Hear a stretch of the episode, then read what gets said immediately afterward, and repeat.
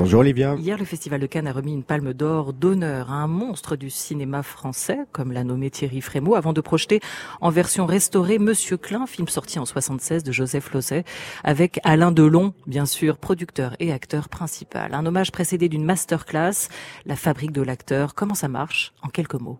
Ne joue pas. Regarde comme tu regardes. Parle comme tu parles. Écoute comme tu écoutes. Fais tout comme tu le fais. Sois toi. Ne joue pas. Vis.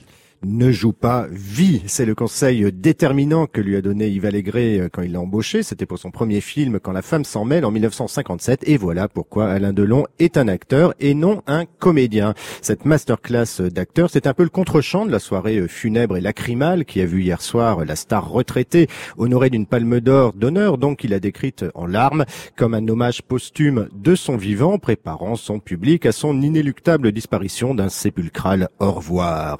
Contre aussi de la polémique lancée des États-Unis sur Internet contre cette distinction en raison de ses propos un rien de discutable tenus dans le passé sur les femmes et les homosexuels. C'est le risque évidemment quand il n'y a pas de solution de continuité entre l'homme et le rôle, puisque telle a donc toujours été la conception du jeu selon Alain Delon. Pendant la cérémonie, le délégué général Thierry Frémaux a réaffirmé que le festival serait toujours du côté des artistes, même s'ils disent des âneries, donc enrôlant pour sa défense Nolens Volens, rien moins que Léo Ferré et sa phrase fameuse « N'oubliez jamais que ce qu'il y a d'encombrant dans la morale, c'est que c'est toujours la morale des autres ». C'est donc ni funèbre ni polémique, mais tout à fait joyeux et même badin euh, qu'Alain Delon, pendant ce rendez-vous, comme on dit maintenant à Cannes, a raconté moult anecdotes sur ses débuts, son travail avec Visconti, Cavalier, Lozé et tant d'autres, et puis bien sûr Jean-Pierre Melville. Il est ainsi revenu sur ce jour où, dans son hôtel particulier de l'avenue de Messine, le cinéaste aux Stetson et lunettes noires est venu lui présenter le scénario du Samouraï. Alain Delon.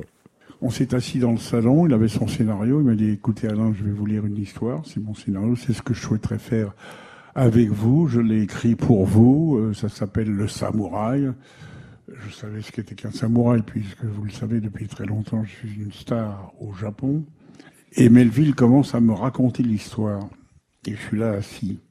Et au bout de quatre cinq minutes, et j'avais pas encore dit un mot, et je l'arrête comme ça, je lui dis « Mais Jean-Pierre, ça fait cinq minutes que vous me racontez l'histoire et j'ai pas dit un mot. » Il me dit non, non, pas encore, ça viendra plus tard. Je lui dis alors c'est pas la peine d'appeler de loin, je fais le film. J'ai encore raconté une anecdote. On avait un quatrième film en projet avec Jean-Pierre.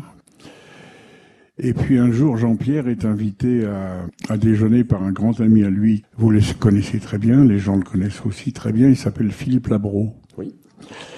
Et Philippe faisait souvent rire. Euh, Jean-Pierre lui amusait, lui racontait des conneries, des histoires. Et bref, ils sont en train de déjeuner. Et puis, euh, Philippe lui raconte une connerie. Et Jean-Pierre, qui adorait les bêtises, qui adorait les histoires, se met à rire. Fait... Et il est mort.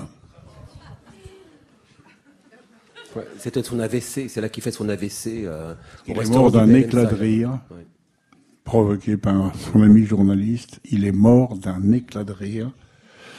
J'en ai beaucoup souffert, mais j'étais très heureux parce qu'il s'est pas rendu compte qu'il était mort. Il n'a pas souffert dans la mort, il n'a pas été dans un hôpital.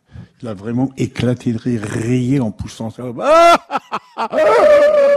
est mort. Voilà, la mort de Melville, vous la connaissiez pas, je vous la raconte. Voilà, quand je vous disais qu'il était d'un ton badin et on peut rire avec la mort. Merci beaucoup Antoine Guillaume.